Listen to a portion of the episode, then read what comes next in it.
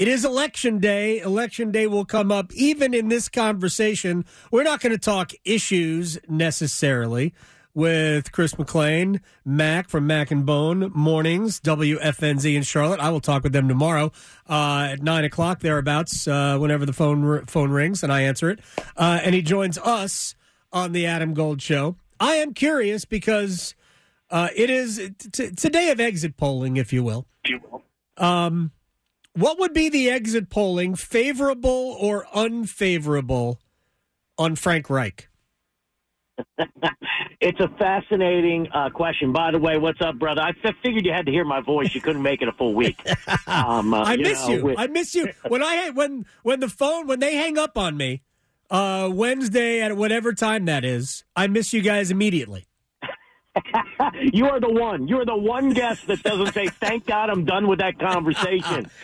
I don't so know. Fast. I mean, listen, it's I don't know. It's I, I think it's I don't even think there's much favorable right now about Frank Reich. I think it's like sixty percent unfavorable and forty percent like eh, I guess I'll be patient. I, I haven't I haven't seen anything yet, but I guess it's only eight games. I guess I'll shut up. Like I'm not even sure, like, because I like the Frank Reich hire. I mean, and we've talked about this, you know, either on your show or ours. Like, yeah. I, I I really wanted Steve Wilks to get the job. I really love the way he kind of galvanized that locker room last year. He seems to be the quote unquote leader of men, and he didn't get the job, and I was bummed for him. But I understood why Reich got the job. Right? It sounded good in theory. A former quarterback, an offensive mm-hmm. guy. Although that sounds kind of funny now that we've seen the offense play. But you know, I understood it, and I kind of liked it, and I loved the offensive staff they put together. We called it the All Star staff. I don't know how many times we said that. That also sounds funny now. Um, uh, but it really is. It is not good that his side of the ball, the reason he was here was to work with Bryce and the offense. And for this offense to look this damn bad, it's hard for like I, am not giving them a favorable vote, but I guess I'm giving them, hey, I'll give them more time kind of vote. You yeah, know? you're undecided, and that's fair. Yeah, we have yeah. favorable, undecided, and unfavorable. I'm going to ask you. I'm going to ask you to predict two other exit polls in a minute, but we'll, before we let you go, here's the thing about when I watch the game Sunday, I get two things can be true at the same time. Bryce Young could have played his worst game as a pro. He'll never, I don't think he'll ever play a game even remotely close to the, to as bad as it was on Sunday. He was incredibly inaccurate on the three interceptions. I mean, they were totally avoidable. Uh, I mean, all three, the, the receivers were open. He made horrible throws on all three. I've never seen two pick sixes on screen passes in the same game before, ever. Um, but I think that there is culpability on the way they run their offense that puts Bryce into situations that he is not yet capable of extricating himself. I mean, he was under duress on both screen passes. I mean, that yeah. is that is ridiculous. And I just think that they are not I'd rather see him throw 12 interceptions by throwing the ball down the field than the way they are running their offense right now. Yeah, I don't blame you for feeling that way. It's frustrating. I mean, it feels, and that's the thing too. Without the deep threat, without the big play threats, you know how it is, Adam. Every drive has to be a 15 play, 72 yard drive. And it's like, th- th- there's more room for error. There's going to be a sack. There's going to be a penalty. There's going to be a turnover. Like you got to be almost perfect on these long drives. So yes, they need to get that in somehow, some way. I am so disappointed in DJ Chark. I mean, the game, you know, and, and on the road games, I mean, you can't see it. You're watching on TV. You can't necessarily see the patterns develop. But at those home games, when you can watch, when I can watch and see, okay, is there really anybody open? Man, there's nobody open on so many of these plays. Right. And then, and then when nobody's open, well, that the offensive line had to hold up for more than 2.5 seconds. They're screwed too. So I do think Bryce is in a hard spot. I'm with you 100% on that. I was really disappointed in him, though. I sound like I, am going into my dad mode here. This is something I would say to my kids. I'm not mad at you, Brycey, but I'm disappointed uh, because yes, he was put under duress over and over again from the jump in that game. Right from the, yeah. I mean, from like the first pass play. There was there was poor Ickey again, getting beat again, and here it is for Bryce. He's got to get rid of the ball. But the way he handled the pressure, like on that the, the, second one, like that screen to Sanders, just dirt that ball, man. Throw that thing into the turf and Yeah. live the fight another day. It just uh, you were you were in field goal range at that point, and you could have cut to a one score game with a field goal, and it was second down. Like so, I was disappointed. As smart as he is, the way he just kind of oh here comes the pressure, let me chuck it out there. Oh crap. You know, um, but yes, he, he is being put in bad situations. And Frank Reich's even acknowledged that numerous times. We put him in this bad situation, that bad situation. Chris McClain, Mac and Bone in the morning, WFNZ in Charlotte is joining us here on the Adam Gold Show. Um, he, but here's the when I look at them, you know, it's funny. I go back a few weeks and I say you can learn something from what the Jets did in this particular game because there was a game, and I don't, I didn't see, I didn't see a single snap of last night's Monday night football game. Not one. I just know that the Jets did Jets things and refused to play offense. But there was a game not that long ago where the Jets said, you know what? Uh, we can't win this way. We have to let Zach Wilson throw the ball, and we have to let him throw it down the field. I just see so little of that. And I know they don't have anybody that can get down the field because DJ Chark is allergic to getting open, but they did get Hayden Hurst down the field. So, Yeah. with some play design, there should be some opportunities, even if they're 15 yards down the field. You don't need three seconds to complete a ball 15 yards down the field.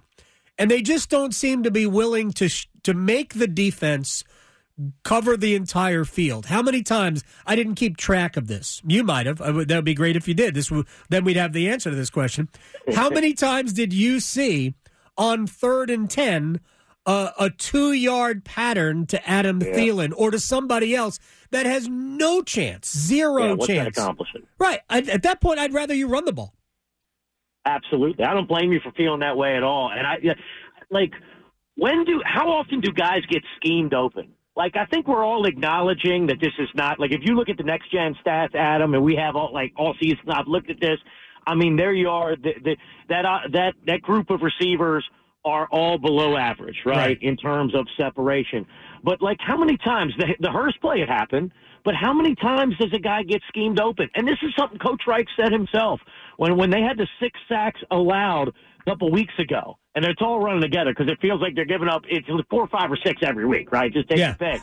but the one where where it was six, I think, it, ironically, in the win, you know, Coach Reich talked about it and brought up there that, that the coaches are cul- culpable too.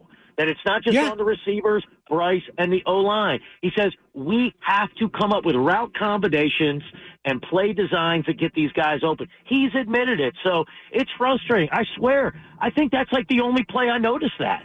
The whole game, like Right. I think you see like one or two times a game, you're like, oh man, that that play design, they schemed him open. You know, it just it doesn't happen enough. So that's another thing too. And for this offensive coaching staff, and again, man, if you could go back, Adam, and hear all the stuff that me and Bone were saying so hyped up in the summer about this team and the all-star offensive coaching staff. Yep. I'm just so disappointed in that. There's the word again, man. I'm in dad mode. All right, I'm just it's, it's such a bummer because I really believed that they had this staff full of great offensive minds and a support system for Bryce and. It's just all the everybody's at fault on that whole offense, you know. I do. I, here's what I wonder, and uh, you know, I Thomas Brown comes from a modern style of offense, Yep, right? yep. So, but I do wonder if there's too much old school.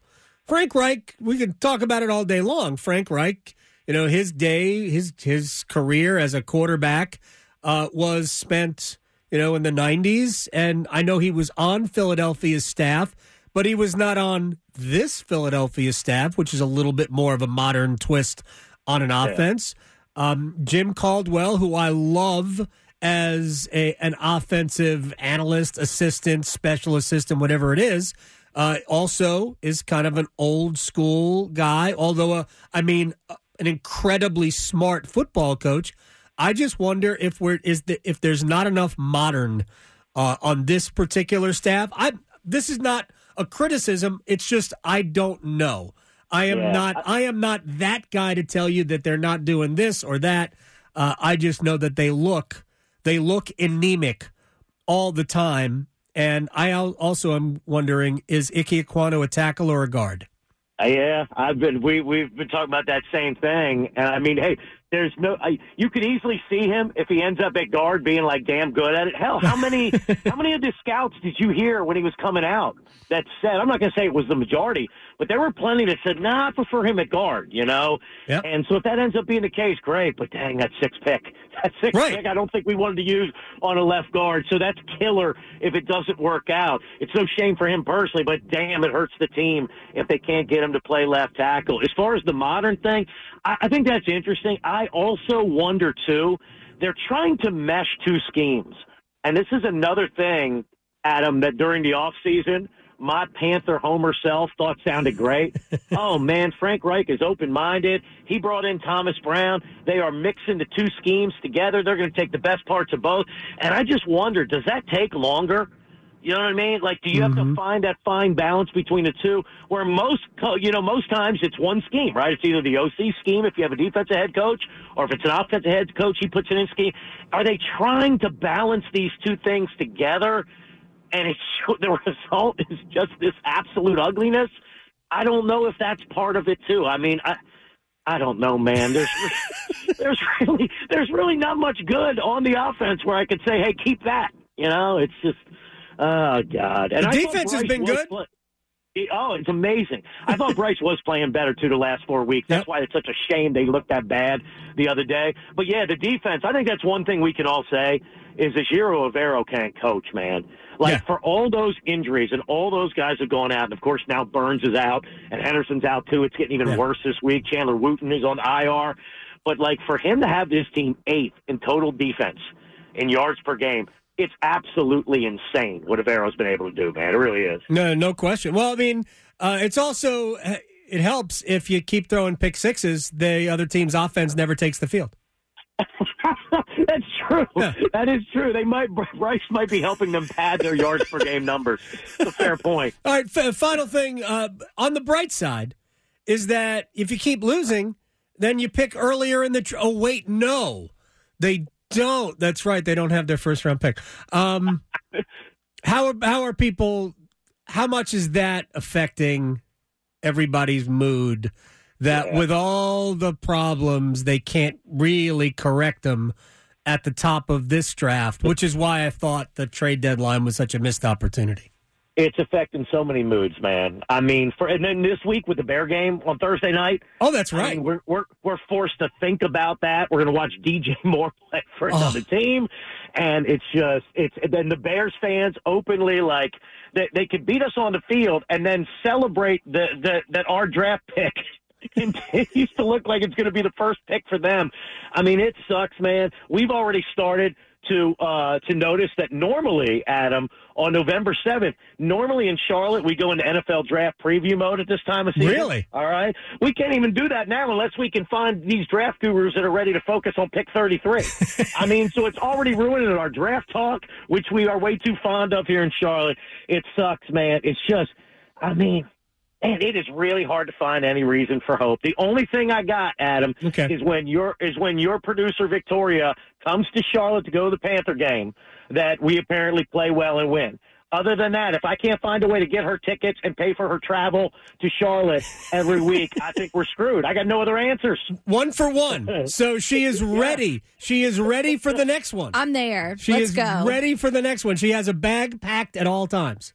David Tepper ought to cover all your costs, man, for God's sake. This is important. I need you to say that a little louder in Charlotte, Chris. Chris McClain, Mac and Bone in the mornings, WFNZ in Charlotte. I'll talk to you guys in a few hours. All right, man. Sounds good.